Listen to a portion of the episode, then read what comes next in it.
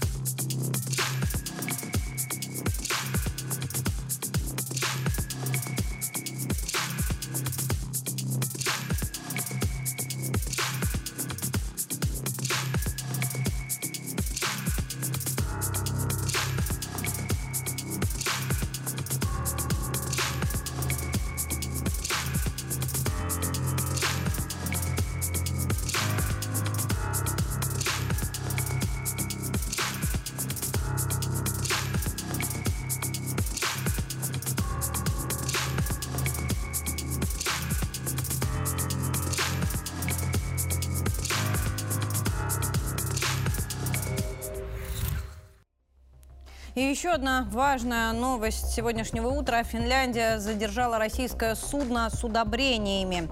А, оно принадлежит по предварительной версии некому российскому бизнесмену, чье имя не раскрывается, и он находится под санкциями Евросоюза, поэтому судно не выпускают. Сейчас оно стоит на якоре за пределами порта в ожидании разрешения на то, чтобы покинуть страну. А ведь еще накануне встречались Шойгу со своим турецким коллегой и обсуждали именно этот вопрос, то есть доступ российских удобрений на мировые рынки. И вот сегодня судно задерживает Европа. К этой теме мы сегодня еще будем возвращаться, а пока давайте к сообщениям с линии соприкосновения в Донбассе.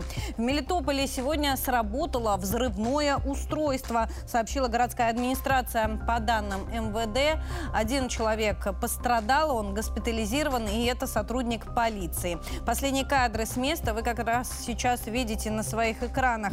На месте работают сотрудники экстренных служб и полиции, устанавливаются все обстоятельства произошедшего. Мы следим за этой ситуацией, будем держать вас в курсе, как только появится какая-то официальная информация. Ну а сейчас давайте посмотрим, что происходит на линии соприкосновения. Два основных направления, к которым приковано все внимание и у нас, и на Украине, и на Западе. Это Артемовск и Авдеевка. Давайте начнем с Артемовска. Сейчас я покажу вам карту. Э, которую публикуют вот э, украинские СМИ на сегодняшнее утро. Вот так они видят ситуацию. Ситуация остается напряженной. Еще накануне наши местные власти сообщили, что российские военные взяли под контроль уже 70% города.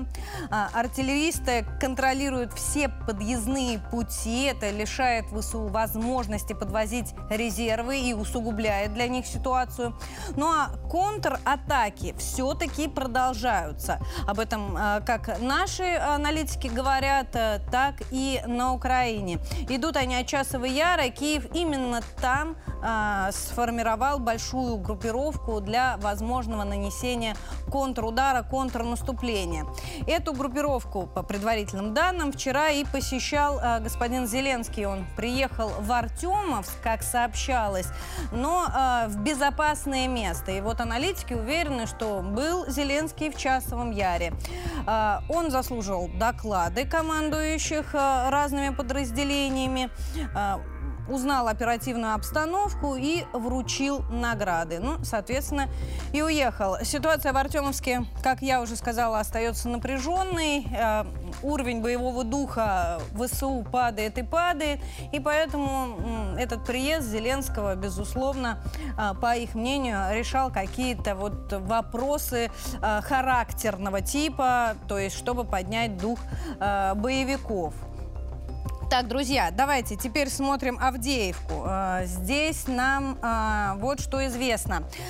Значит, э, украинские средства массовой информации утверждают, что ВСУ не собираются оставлять Авдеевку. Да, ситуация там э, напряженная, но э, построено достаточное количество укреплений, которые позволяют ВСУ отражать все штурмы. Для выхода из Авдеевки сейчас оснований нет. Но, тем не менее, наши продолжают продвигаться. Известно, что армия России наступает на Авдеевку с севера и юга. А, заняты новые позиции, в том числе эм, те позиции, которые до этого занимали украинские боевики. И вот э, на местах находят наши подразделения ручные гранаты американского, немецкого и болгарского производства. А, как раз видео публикует э, телеграм-канал РИА Новости. Эти вооружения сейчас на ваших экранах. Использовались эти гранаты и с беспилотниками, и в качестве индивидуального вооружения. вот были оставлены на позициях, когда боевики отходили.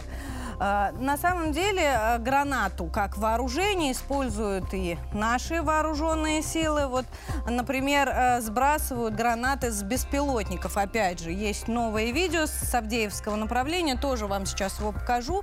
Публикуют его телеграм-канал «Русской весны».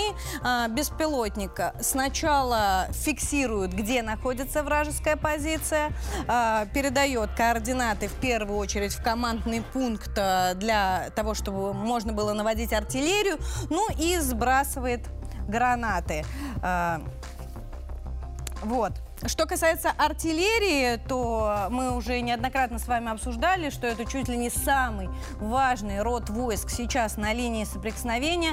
На э, их плечи ложится огромная работа.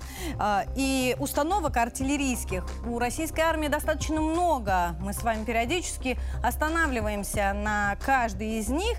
Но вот буквально накануне наш корреспондент Елена Кононова сама увидела как работают эти установки. Конкретно речь идет про МСТУ-Б. За что же ее так ценят военнослужащие, чем она отличается от всех остальных? В этом Лена и разбиралась, она пообщалась с нашими бойцами не только насчет техники, но и о многом другом интересном. Давайте смотреть. Ну что, покажем, как работает гаубица МСТА-Б. Орудие! Выстрел!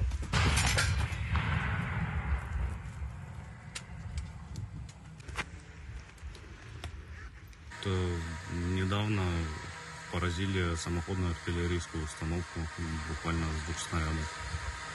Так что могу сказать, что советские орудия еще Ого-го. могут дать жару, да. Как мне рассказали бойцы, самое главное все-таки это надежность. Чтобы работала при любой температуре. А, и когда я тут спрашиваю, а что вы думаете про западное вооружение, которое поставляют на Украину, мне, как правило, отвечают, ну, Поставляют и поставляют. Такой надежностью оно похвастаться не может. Именно из Авдеевки ВСУ наносят удары по жилым кварталам Донецка. Этой ночью в городе снова было очень громко. ВСУ выпустили три снаряда натовского калибра. Давно известно, что вот эти обстрелы несут не только разрушения, но и проблемы с водой и светом, которые затрагивают сразу весь город. А, жители Донецка давно страдают от недостатка воды, ее включают раз в день, и то ненадолго. О том, как справляются с трудностями, опять же, нам расскажет Лена Кононова. Это рубрика «Дневник корреспондента», где мы рассказываем о жизни и работе съемочной группы 360 в Донецке. И сегодня позволю себе записать это видео из нашего служебного жилья. Сначала по обстановке в городе. Этой ночью было громко. Весь удар пришелся на Киевский район. Как сообщают в местных чатах, около четырех мощных прилетов, причем часть снарядов не разорвалась. Что еще хотелось бы вам рассказать? Дело в том, что сегодня наша съемочная группа должна подготовить квартиру к прибытию другого корреспондента и оператора. Как вы знаете, воды в Донецке нет, но как она есть, ее дают раз в три дня. И дают на полтора часа. В этом деле, тут, знаете ли, очень пунктуально. И э, поэтому, согласно правилам хорошего тона, вчера вечером, когда вода все-таки была, для другой съемочной группы мы набрали вот такие баклажки с водой, посмотрите. С помощью этой же воды, она, кстати, такая очень ржавая, мы вымоем сегодня здесь все полы, чтобы люди приехали и им было комфортно. Ну, а нас э, после небольшой уборки ждет еще большой съемочный день. И, конечно, мы будем делиться с вами новыми материалами в наших социальных сетях. Но на следующей неделе рубрику «Дневник корреспондента» продолжит уже моя коллега. А мы ждем Лену в Москве. И продолжаем наш эфир, конечно. Женщин военных наградили за уничтожение украинских беспилотников в Севастополе. Они, отмечу, сбили дроны из стрелкового оружия. Награждали, кстати, не только женщин, но и мужчин, которые тоже сбили дрон, но американский в Черном море. Как это было и что говорило командование своим подчиненным, мы сейчас и посмотрим.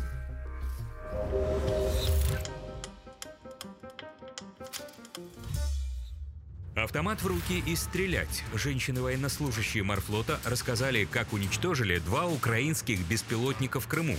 Марина Фалеева и Татьяна Целуйко пресекли попытки атаки ВСУ на Севастопольскую бухту. Боевики действовали за несколько часов до рассвета. Увидеть морские дроны было сложно. Но зоркие девушки справились. Начальники дали команду на открытие огня на поражение. Открыли огонь. Автомат в руки. Стрелять на родной город. Совершили набег, атаку. Будем защищать. Враг не пройдет. О подвиге девушек узнала вся страна. Четкую работу военнослужащих морфлота отметили на коллегии Минобороны. Я хотел бы дать поручение представить девушек к наградам и, соответственно, в соответствии с нашими решениями выписать денежную премию за уничтожение объектов противника. А это те самые летчики, что пресекли нарушение границ СВО над Черным морем. Экипажи Су-27 заботливо провожали американский дрон МК-9 «Риппер». От такого внимания разведывательный беспилотник оказался на морском дне. Высший пилотаж от наших военных. Оружие не применяли, а задачу выполнили. После вылета э, сблизились с этим беспилотным летательным аппаратом, произвели опознавание его и э, выполняли маневры по принуждению его отказа от выполнения своей задачи. Оружие не применяли, э, в контакт не вступали с данным беспилотником. Аппарат США летел с выключенными транспондерами и вошел в зону спецоперации. В Москве такие маневры назвали провокацией. И вот эти кадры, последние, которые вы видели в нашем материале, лучше всего свидетельствуют о мастерстве наших летчиков. А вот украинских пилотов надо учить. Об этом говорят уже не один день, даже больше месяца. Сегодня появились э, сообщения о том, что, оказывается, во Франции украинских пилотов уже начали готовить. И готовят их на французских самолетах. Якобы, если Европа, вообще западный мир примет решение, что нужно поставлять самолеты самолеты на Украину, то Франция готова это сделать. Написала об этом газета «Ля Фигаро». Давайте зайдем, посмотрим саму статью. Смотрите, что они говорят. Более полутора месяцев около 30 украинских пилотов проходят ускоренную подготовку на французских истребителях-бомбардировщиков. А, тренировки идут на авиабазах Монблан, а, Монде-Марсан и Нанси, прошу прощения. А, это военные базы во Франции, где сейчас готовятся а, украинские пилоты. Э, летать они учатся на самолетах «Мираж-2000», от которых Франция как раз и планирует избавиться и пересадить своих летчиков на более современные вооружения. Пока Франция официально единственная страна западного мира, кто объявила о подготовке украинских пилотов, но, возможно, только задаст тренд. Мы решили поговорить об этом с нашим первым сегодняшним гостем. С нами на связи Константин Валентинович Севков, заместитель президента Российской Академии ракетных и артиллерийских наук по информационной политике, доктор военных наук, капитан первого ранга. Константин Валентинович, рад приветствовать. Здравствуйте. Константин Валентинович, не страшно было Макрону заявлять о том, что он таки взялся готовить украинских летчиков? Ну, а чего им бояться? -то? Не ему же придется лететь на этом самом «Мираже-2000» против Су-35. Придется лететь украинским пилотам. Мне их искренне жаль. А вот вы Просто... как военный эксперт можете сравнить э, два этих самолета? Французский сильно уступает, как я поняла. Очень сильно уступает. Во-первых, французский «Мираж 2000» — это машина достаточно старая. У них на вооружении имеются ракеты только средней дальности, причем французские средние дальности имеют дальность очень небольшую. Вот. Наш превосходит Су-35, с которым ему придется столкнуться, или даже Су-27 по дальности применения оружия примерно в полтора-два раза – по дальности работы э, обнаружения бортовой радиолокационной станции Су-35 превышает, превосходит Мираж-2000 почти в 4 раза с лишним. Поэтому у этих пилотов шансов в дуэльной ситуации с нашим э, Су-35 нет никаких. И даже если в условиях, когда наш Су-35 не будет поддержан информацией от самолета дальнего радиационного обнаружения А-50. А если он будет поддержан еще и данными от этого самолета, там вообще нет никаких шансов. Вообще. Этот самолет будет уничтожен. Это во-первых. А во-вторых, самое главное другое. Мне непонятно, откуда эти 30 самолетов собираются летать. Если эти 30 самолетов будут базироваться на каком-то гражданском аэродроме, этот аэродром станет объектом удара. Это законным объектом удара. На гражданских аэродромах военные самолеты базироваться не должны.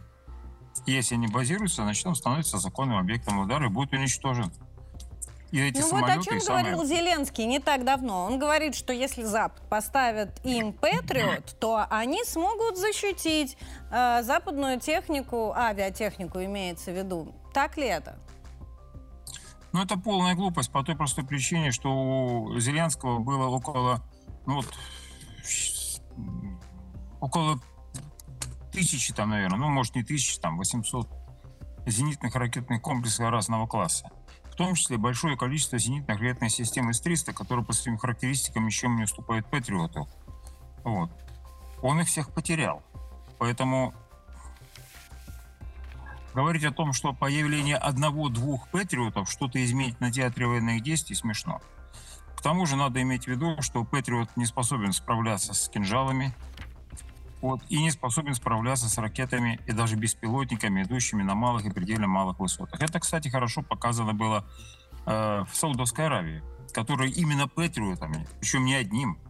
Там прикрытие было с э, этого района и Эр-Рияда, и э, значит, э, нефтебазы, не, не, нефтеперерабатывающих заводов. Там было около полутора или двух десятков этих патриотов, чтобы прикрыть всю эту зону. И ничего хуситы спокойно своими беспилотниками наполовину, значит, э, самодельными, наполовину части из них были откуда поставлены. Вот, э, уничтожили, нанесли удары, и поэтому у них теперь перерабатывающего завода был сильнейший там пожар, и по э, Ирияду. Поэтому нет никаких вопросов. Это не панацея.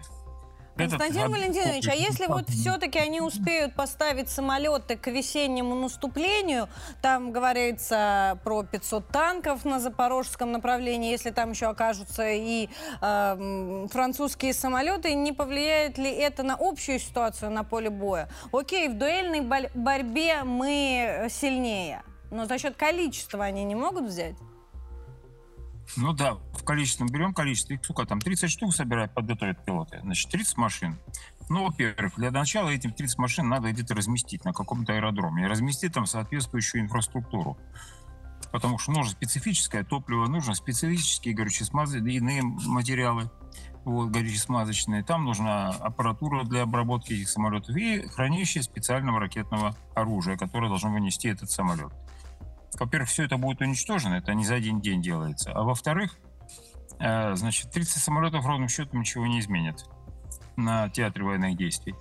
При, значит, сначала, даже если они вылетят все одновременно, если такое произойдет чудо, что я сильно в этом сомневаюсь, Ну, как вам могу сказать? Комплекс С-400, по данным, опять-таки, самолета АВАК, э, нашего э, А-50, способен эти 30 самолетов уничтожить примерно за 10-15 минут.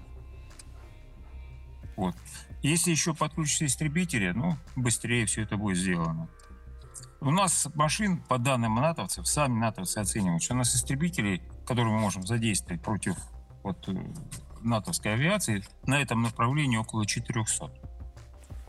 Масштаб 400. Спасибо, Константин эти... Валентинович. Спасибо за вашу оценку. Заместитель президента Российской Академии ракетных и артиллерийских наук по информационной политике, доктор военных наук, капитан первого ранга с нами был на связи.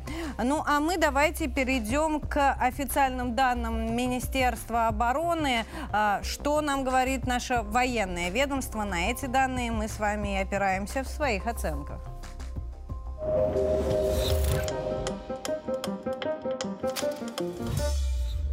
На Купянском направлении огнем артиллерии западной группировки войск поражены подразделения противника в районах населенных пунктов Двуречная, Синьковка, Альшана и Котлеровка Харьковской области. Кроме того, в районе населенного пункта Кисловка Харьковской области уничтожен склад боеприпасов 103-й бригады территориальной обороны. То есть здесь как бы нужно просто форсировать события, чтобы, во-первых, э, не дать успеть поставить эти боеприпасы. А чтобы не дать успеть поставить, это, конечно, нужно больше уничтожать инфраструктуру, способы доставки. Э, я не могу себе представить, чтобы на машинах из Одессы э, везли боеприпасы, да, то есть в большом количестве. Может и везут, конечно. Это в основном доставки железнодорожным транспортом идут, потому что авиа не получится, да, сейчас.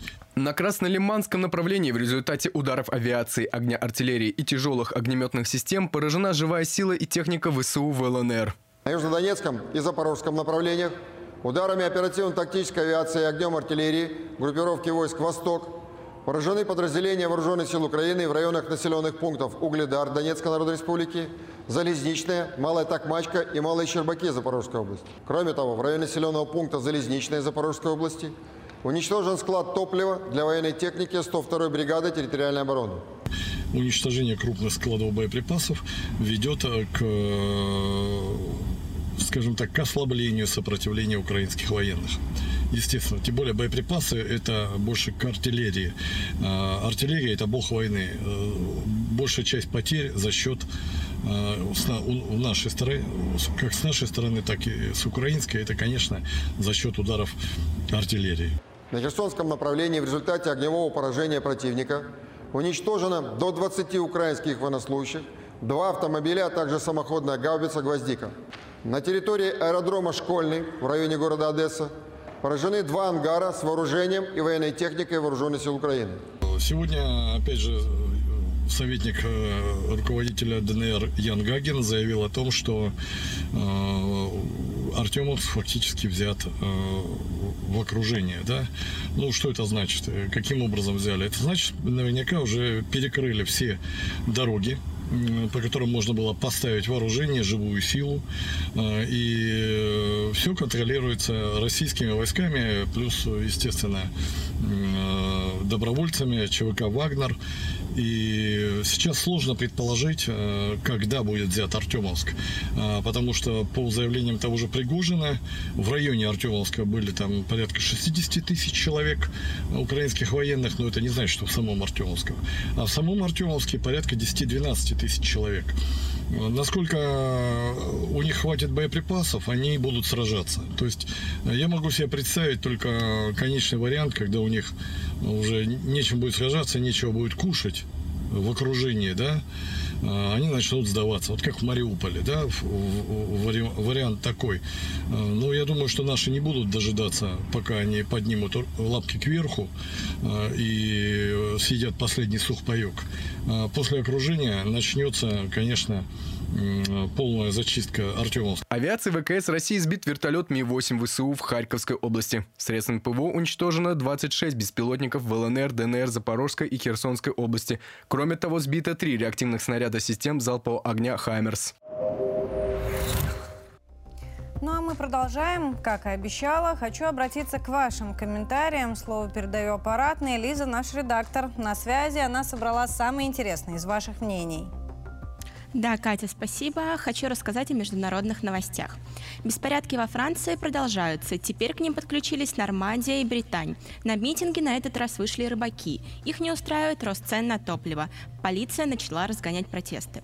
Татьяна Чецкая недоумевает. Полиция же сама из народа. Зачем же своих разгонять? Лучше возьмите, да и поддержите людей. Наталья Андропцева митингующих поддерживает. Какие французы молодцы. Так держать, не сдавайтесь. А вот с Натальей солидарна и Мила Царицына. Народ борется за свои права. Молодцы. А вот Валентина Горшкова пришла к следующему выводу. Вся жизнь – это потасовка и беготня под руководством организаторов. Какой ужас. Удручающе. Давайте немного отойдем от темы протестов. Следующая новость из нашей телеги. Вот Великобритания активно борется за зеленое будущее страны.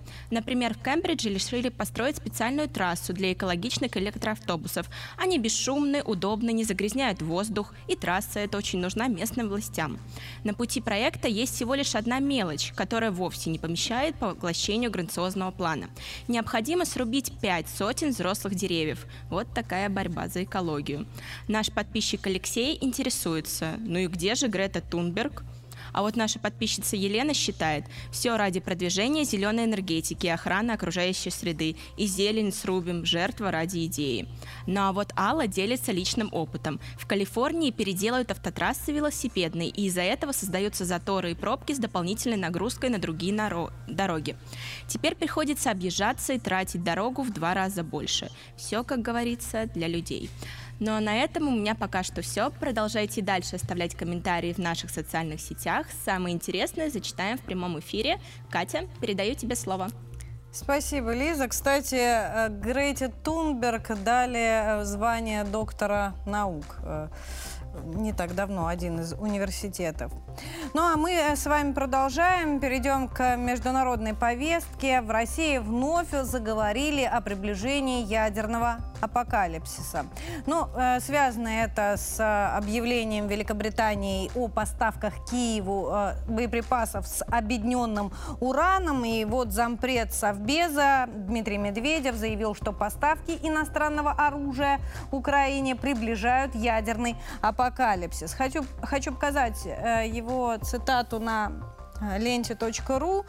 Каждый день поставок иностранного оружия на Украину в конечном счете приближает вот этот самый ядерный апокалипсис. Кстати, об этом говорили э, многие представители России на разных площадках. И наш посол э, Юрий Антонов, и глава нашего а, ДИП ведомства Сергей Лавров а, о том, какая же реакция будет у России, если Великобритания даст Украине такие снаряды, мы сейчас вам расскажем в ролике.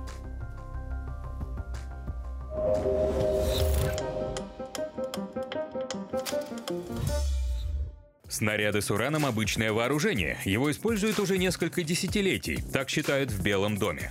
Говорят, они не распространяют радиацию.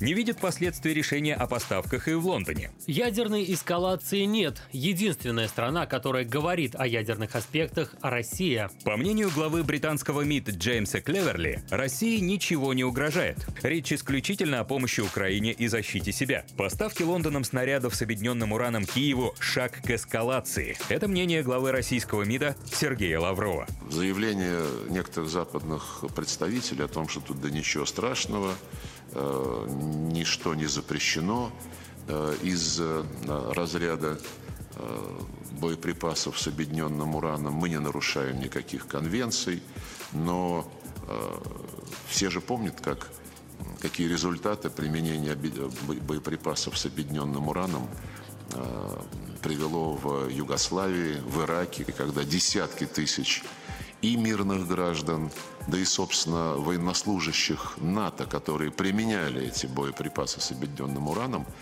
э, пострадали. Э, был резкий всплеск онкологических, да и других опасных заболеваний. На десятилетия была заражена почва. Запад якобы беспокоится об экспорте украинского зерна в развивающиеся страны. Ситуация отразится на возможности Украины производить незараженное продовольствие, напомнил министр. Что касается э, нашей реакции, конечно, мы это будем учитывать э, в своих действиях. У нас есть э, приверженность международным нормам, ведения войны. У нас есть своя военная доктрина. И, э, как сказал президент, как сказал министр обороны, мы будем вынуждены учитывать э, то, что эту эскалацию наши британские коллеги Э, выводит на новую очень серьезную ступень. О том, что Лондон подталкивает Киев к эскалации, говорят и в постпредстве России при ООН в Женеве. Шаг лишает Украину возможности политико-дипломатического урегулирования ситуации. Британия и Украина должны осознать, Россия будет реагировать.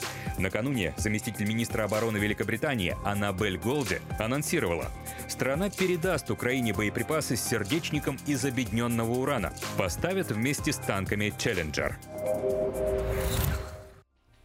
Ну а тему продолжим мы с моим коллегой Гия Саралидзе, который успел присоединиться к нашему эфиру. Всех приветствую.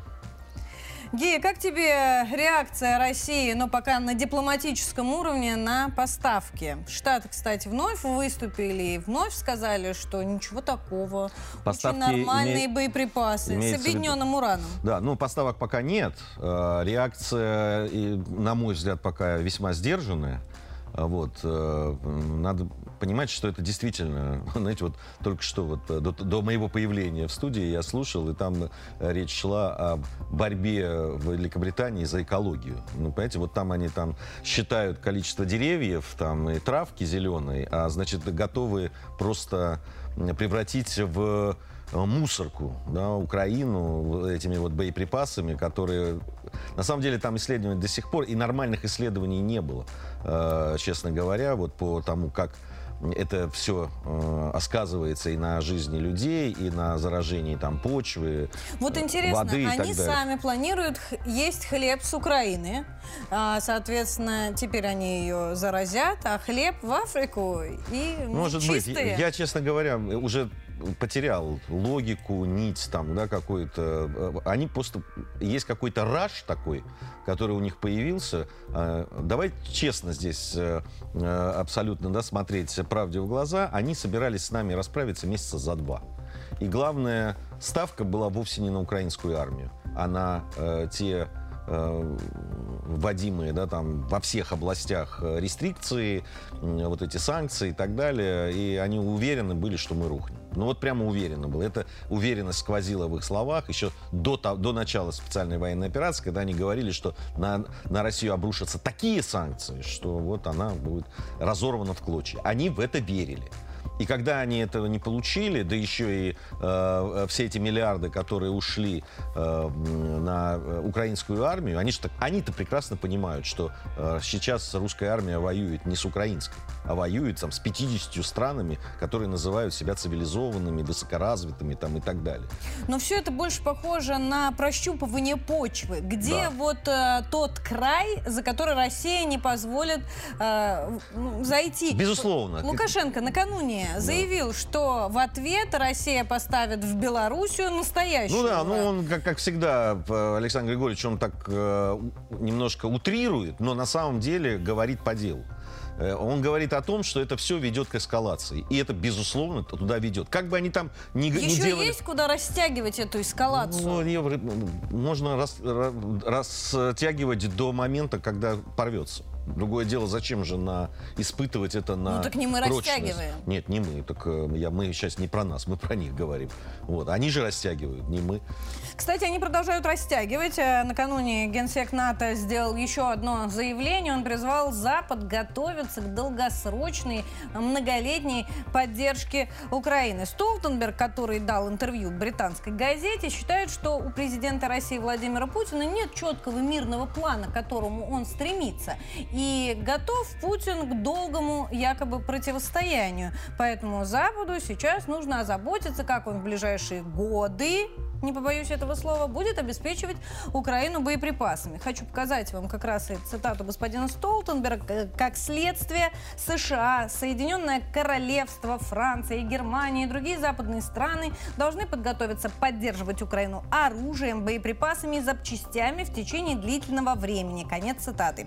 По мнению Генсека Альянса, посреднические усилия Китая вот в этом самом а, конфликте, так скажем, должны сопровождаться попытками поменять позицию а, и общаться с Киевом на том же уровне, на котором Си Цзиньпин общается а, с Россией. Интересно, э, что на это в Китае сказали. Китайские СМИ взялись обсуждать вообще ситуацию и пришли к выводу э, к такому, что США вот этими всеми заявлениями только подтверждает, что они теряют мировое господство. Журналисты посчитали, что вот Си Цзиньпин съездил в Москву, посмотрел, как у русских там обстоят дела, все выяснил, приехал и сказал, что Запад-то, в общем-то, русских недооценивает. И недооценивал с самого начала. А, при этом свои возможности они переоценивают, и все это приведет к краху. А, вот э, это из заявлений э, китайских журналистов, а Столтенберг, э, возвращаясь к американской позиции, говорит еще о том, что нужно наращивать производственные мощности для того, чтобы вот этот, те самые объемы поставлять. Якобы русские могут обеспечить, они это признают теперь, хотя не так давно говорили, что нет-нет-нет, они такого количества боеприпасов производить не могут, и у них там голод. Вот теперь признают и говорят, что им тоже такие нужны. Э, Столтенберг э, обеспокоен. Я бы не называл его позицию позицией Соединенных Штатов Америки. Это не совсем так. Хотя понятно, что НАТО полностью подчинено Соединенным Штатам Америки. Но дело в том, что в Соединенных Штатах Америки разные позиции. И некоторые из тех позиций, которых придерживается, ну, тот же Трамп, Десантис из республиканцев, да, те, которые претендуют на пост президента, у них совсем другая позиция. И как раз этого очень боятся э, в НАТО, как такой. Столтенберг дурак но он человек, который показал о том, что он человек неумный, ну просто. Вот. Э, в основном он, конечно, работает попугаем, который там транслирует те мысли, которые ему э, вкладывают. Э, они, э, в том числе и Столтенберг, уже много раз сам себе противоречил, иногда в одной и той же речи. Да, когда вот он выступает, он говорит одно и тут же себя опровергает. И, и логики в его выступлениях нет. Сейчас она есть.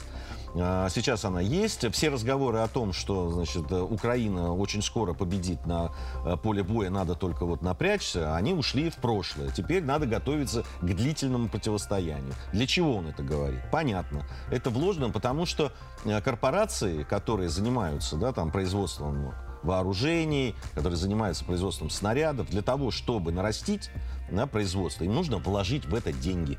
Причем деньги немалые. Нужны, конечно. Да. И если э, э, все это противостояние и их продукция, которую они будут производить, не будет востребована в течение там трех-пяти лет хотя бы, то эти инвестиции будут в никуда.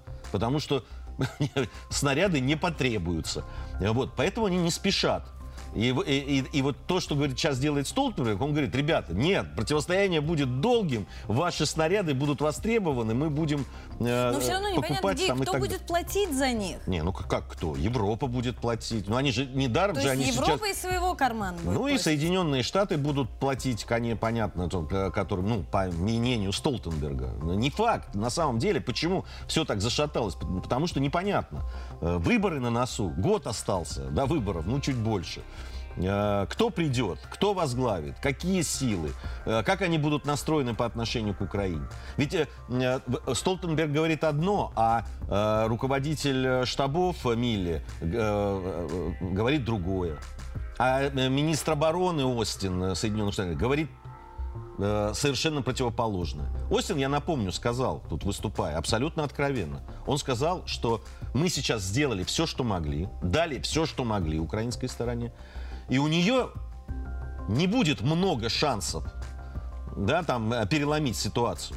По большому счету, он, он сказал, у них будет один шанс. Мы сейчас им дали все, что могли. Если они этим шансом не воспользуются, то не факт, что им дадут еще. Но ведь аналитики говорят, что не воспользуются. Ну, Зачем они все знаете, еще дают им этот шанс, к сожалению, если уже понятно... Или к счастью, я не знаю. Но ни одна война. Это скажу вам, как человек, получивший историческое образование хорошая, причем в Московском государственном университете. Ни одна война не идет по плану.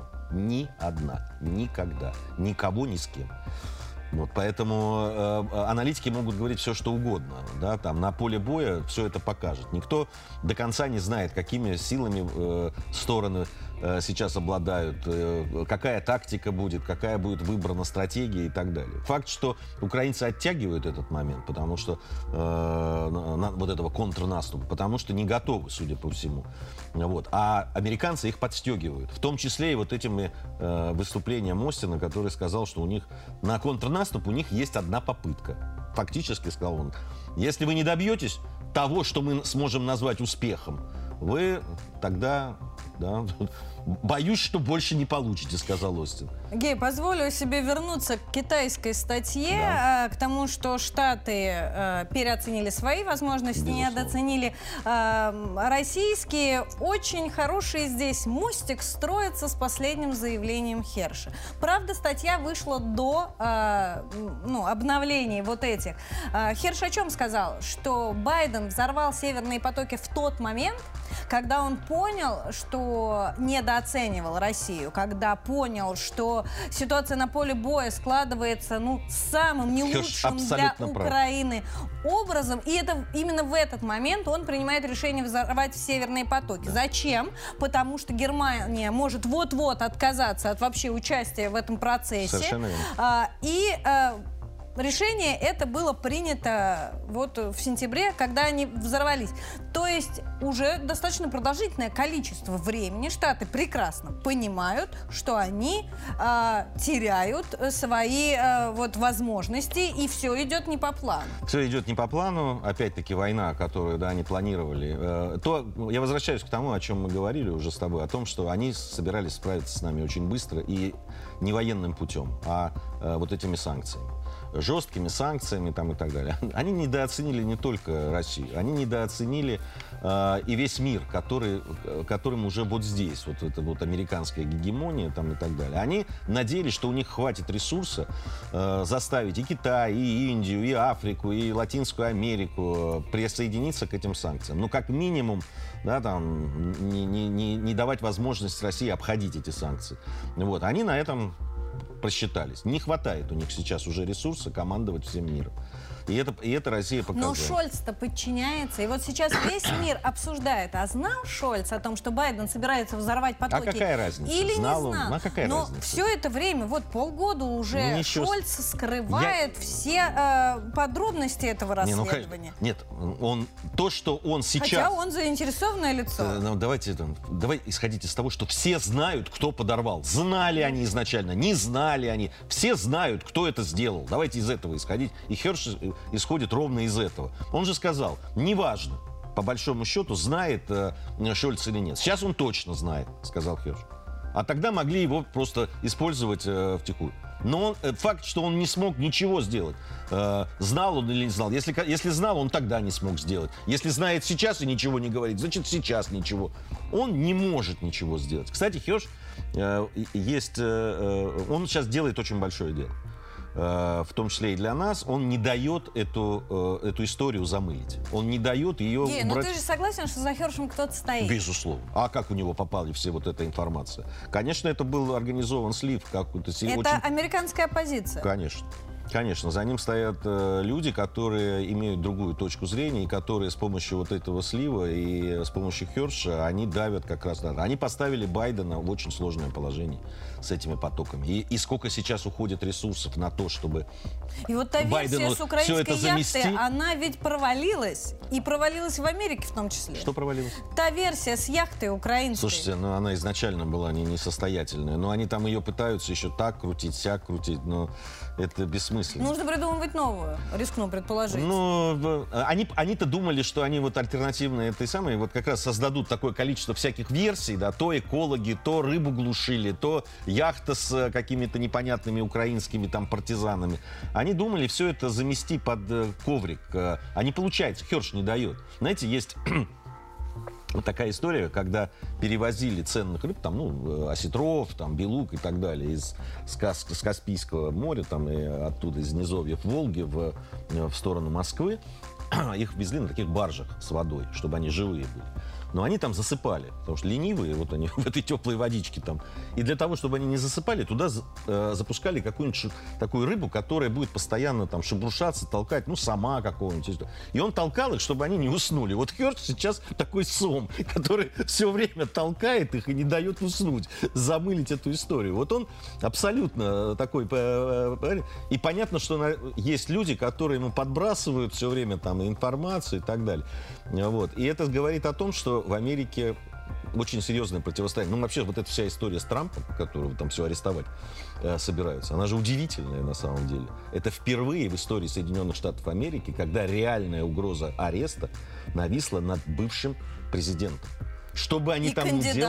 И кандидатом, в, конечно. Следующий. И в Америке это воспринимается как политическое преследование. И это, наверное, впервые это делается вот так э, зримо. Ги, и еще обещала нашим зрителям обсудить историю с российским судном, которое застряло в финском порту. Вот буквально накануне встречается Сергей Шойгу со своим турецким коллегой, делают прямо акценты, заявления для прессы, что удобрение – это тема номер один, что санкции с российского зерна, сельхозпродукции и удобрений должны быть сняты. Не проходит суток, ночью российское судно задерживают в финском порту. И самое интересное, что говорят финны, это первый раз. Первый раз такое, вот, вот какой-то там бизнесмен якобы им владеет, он находится под санкциями Евросоюза, и дело здесь не в зерне, а дело здесь во владельце судна. Ну, мол, мы Надо пару, здесь, э, пару, э, ни при чем. пару ракет э, нацелить на Хельсинки или на порт, где задержали, или задержать финское судно. Вот. И, и долго разбираться, да, кому оно принадлежит, они под санкциями, не под санкциями. Вообще надо, пора отвечать вот на это хамство. Тем более вот этих ребят всех. Ответить на это хамство можно только выйдя из зерновой сделки. Нет, Но не, мы вновь не, ее обяз... продлили. не обязательно, не обязательно выйти. Ну, просто э, под, подплывет какая-нибудь подводная лодка, там, появится в, поблизости. Я говорю, там вдруг задержат каких-нибудь финских Э, этих э, финских моряков где-нибудь там э, проплывающих, да, наши военные корабли. Пролетят наши истребители где-то. Нет, на это надо отвечать. Гея, спасибо большое тебе за участие и за твою оценку. А мы с вами, друзья, переходим к другим темам. А, вот встал вопрос у моей коллеги Аксиньи Гурьяновой, почему губернатор Хакасии Валентин Коновалов откровенно халтурят. Она решила разобраться, что не так в российском регионе, и своей точкой зрения в ее стриме поделились политик Александр Михар и публицист Денис Дворником. Куда же уходит помощь э, мобилизованным и военнослужащим э, из Хакасии? Смотрим прямо сейчас. Некоторые э, политики, губернаторы и замы губернаторов, которые пишут какие-то докладные записки, якобы у них все в порядке или там все более-менее хорошо. Это ложь. Это ложь, это привычка лгать. Вы знаете, у меня, как у спичрайтера, всегда большая э, была сложность это вот эти чиновничьи отчеты превратить в проговариваемый живой текст да, когда надо вот эти вот согласно программы, бу-бу-бу-бу-бу, какие-то закопанные там факты, да, под огромной толщей вот этих бесполезных, бессмысленных слов, найти, а что ты сделал, дорогой, да, и сделать из этого хотя бы абзац содержательного текста. И, к сожалению, у этого аппарата, который сейчас, слава богу, да, за новыми губернаторами приходят новые э, и управленцы э, среднего звена. Тем не менее, эта традиция еще жива. Э, и, к сожалению, Хакасия является во всех смыслах красным примером, ярким. А, вот этого отсталого мышления, да, чиновничего. А, плюс туда еще накладывается политика, но я думаю, что ни одна Хакасия сегодня вот в таком консервативном, в плохом смысле, да, состоянии, и с этим действительно нужно что-то делать, поэтому, когда губернатор получает на совещании по башке, это справедливо. Давайте вот, да. наверное, конкретным примером, а, раз уж мы говорим про Хакасию, буквально сегодня прилетел в столицу, а вчера я встречался с одной а, а, девушкой, супругой бойца, которая находится на СВО в Луганске, да, коли мы заговорили про те установки, которые дает президент Российской Федерации. Да, в первую очередь сегодня так это касается вот, а, значит, фронта. конкретный пример. А, пишется письмо на имя а, главы региона о том, что бойцы просят купить УАЗик. УАЗик Буханка, значит, там попал под бомбежку, но необходим он им. В итоге что получается? Есть обращение, реакция на него практически месяц, а, включая там регистрацию, ответы. Бюрократию вот эту, от- да? да, ответ практически ни к чему не приводит, что мы там что-то посылали, но фактически, фактически это отписка. Параллельно, но а, есть достаточно хорошее сравнение. Параллельно эти бойцы уже понимая, что а, затягивается процесс, написали э, в другой регион, конкретно в Сургут. Пока наши отписывались обо всем, в Сургуте уже отправили и УАЗик, и гуманитарную помощь, которую загрузили в этот же УАЗик, и отправили. Второе, а, эта супруга говорит, вы знаете, нам везде из телеканалов говорят о том, что есть меры поддержки, но, к сожалению, это вот мы их не видим. Да, нам позвонили там пару раз в декабре, да, сделали какую-то одну льготную выплату, и все. Мы ее просто не чувствуем, мы не чувствуем даже разговора с региональными властями. Ну а мы продолжаем. Я хочу перейти, друзья, к внутренней повестке и к экологии. В России захотели ужесточить контроль над грязным воздухом. В России теперь э, за качеством воздуха будут э, следить внимательнее и следить за этим будет Минприроды. Так решила э, Генпрокуратура и направила соответствующий запрос, соответствующее послание в наше министерство. А, причиной всему жалобы россиян. Да, есть определенные стандарты и сейчас, но в основном они распространяются на некие вредные вещества, выбросы, которые делают, например, предприятия. А вот запаха они никак э, не касаются и никак этот вопрос не контролируют. Ну, например, вы живете рядом с шоколадной фабрикой и постоянно чувствуете э, вот этот шоколадный запах. Да, сначала он кажется вам э, вкусным и приятным, но рано или поздно любого человека от него начинает тошнить. Но никаких выбросов при этом предприятия вредных в атмосферу не делают, а э, люди вокруг страдают. Что же э, тогда делать? И вот этим вопросом озаботилась как раз и Генпрокуратура. Планируется ввести некие новые правовые нормы, э, которые регулируют э, наличие в воздухе и вредных веществ в том числе. А, Называются э, эти вещества органолептическими. И планируется еще и э, м, изменить, пересмотреть, обновить список загрязняющих и вредных веществ. Какой будет ответ от Минприроды, пока неизвестно, но будем надеяться, что все эти совещания, все эти послания будут иметь самый главный практический, практический эффект. Ну и о погоде. Весна шагает по планете. Добралась она, наконец, и до Москвы, и до московского региона, что нам обещают синоптики сегодня. Сегодня воздух прогреется до 11 градусов тепла. Ну, наконец-то! Но, с одной стороны, конечно, хорошо. Москва, центр Москвы уже практически без снега.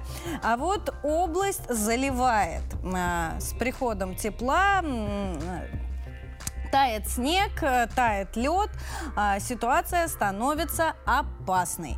А, Опасной в прямом смысле для нас с вами.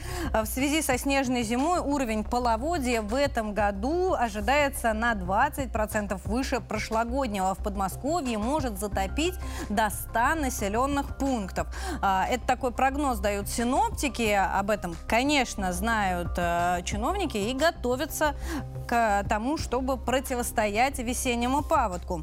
И вот с нами на связи Сергей Щетинин, заместитель начальника Мособлпош Спаса, заслуженный спасатель России. Сергей, здравствуйте. Здравствуйте.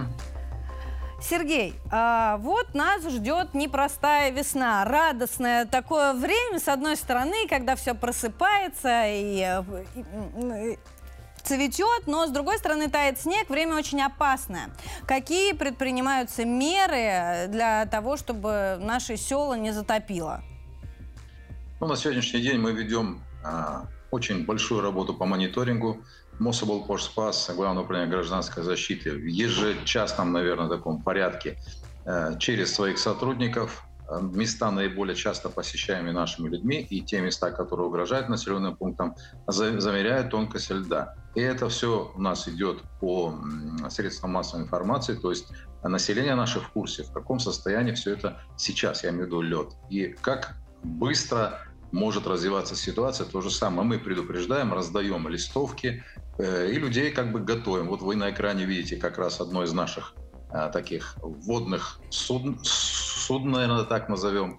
Сейчас поступило новое оборудование еще. И вот в ежедневном, ежечасном порядке такая работа очень активно проводится. Ну и самое главное, если ты оказался в этой самой критической ситуации на льду, как правильно себя вести? Если, не дай бог, провалился, что нужно делать? Значит, если вы провалились, ну, предположим, только ноги у вас ушли под лед, а, ни в коем случае не паниковать, избавиться от рюкзака и постараться лечь на спину, перекатываться, перекатываться как минимум метров 10, потом встать э, на четвереньки и отползти. Только потом на толстом льду встать на ноги. Если вы упали, э, погрузились полностью по грудь, и полынья еще не такая широкая, то нужно руки и голову откинуть назад, и ноги подтянуть к животу и постараться упереться противоположный край полыни, в которую провалились, и резко толкнуться своими ногами и на спине поскользить постараться поскользить на льду, то есть выскользнуть на лед. И опять же, э, переползать, перекатываться как можно дальше от этого места. Ну и самое главное, не паниковать, не паниковать, потому что чем больше вы паникуете, тем больше вы теряете сил, и больше шанс вас, к сожалению, уже потом не спасти. Ну и самое главное, ни в коем случае в данный момент не выходите на лед, не рискуйте своей жизнью. Вот эта рыбка, селедка ни в коем случае не стоит вашей жизни. Наверное, самое главное. Много тех, кто не слушает ваших советов? К сожалению, да. К сожалению, мы сталкиваемся с непониманием, к сожалению, мы иногда сталкиваемся с агрессией. А, то есть люди смотрят на нас э, весьма агрессивно. Уходите, не трогайте нас, мы здесь всю жизнь ловим, и не до вас сейчас, и нам, вам должно быть все равно за нашу жизнь. Мы, конечно, так не думаем, мы постоянно убеждаем, убеждаем, убеждаем. Кто-то понимает, кто-то нет. Спасибо вам большое за ваши советы. Я надеюсь, наши зрители к нему прислушаются. С нами на связи Сергей Щетинин, заместитель начальника Мособлпош Спаса, заслуженный спасатель России. Нам э, даны советы, как правильно себя вести на тонком льду. А сейчас весна, ситуация опасная. Ну и давайте к вашим комментариям. Самые актуальные новости и ваше мнение об этих новостях собрала Лиза, наш редактор. Тебе слово. Да, Катя, спасибо. Итак, перейдем к самым интересным новостям. Оказывается, манту можно мочить. Врачи разрешают даже плавать в море, реке, бассейне. Об этом заявила главный псих... Э, физиатр Москвы Елена Богородская. Главное не чесать и не тереть пробу. Главный миф детства, по-моему, разрушен. Новость разделила наших подписчиков на два лагеря. Антонина Рублева пишет, я помню, дочка моя мочила, место укола покраснения и распухла. Ездили в диспансер на проверку. Но если кому-то охота кататься по диспансерам, то пусть мучат. Угу.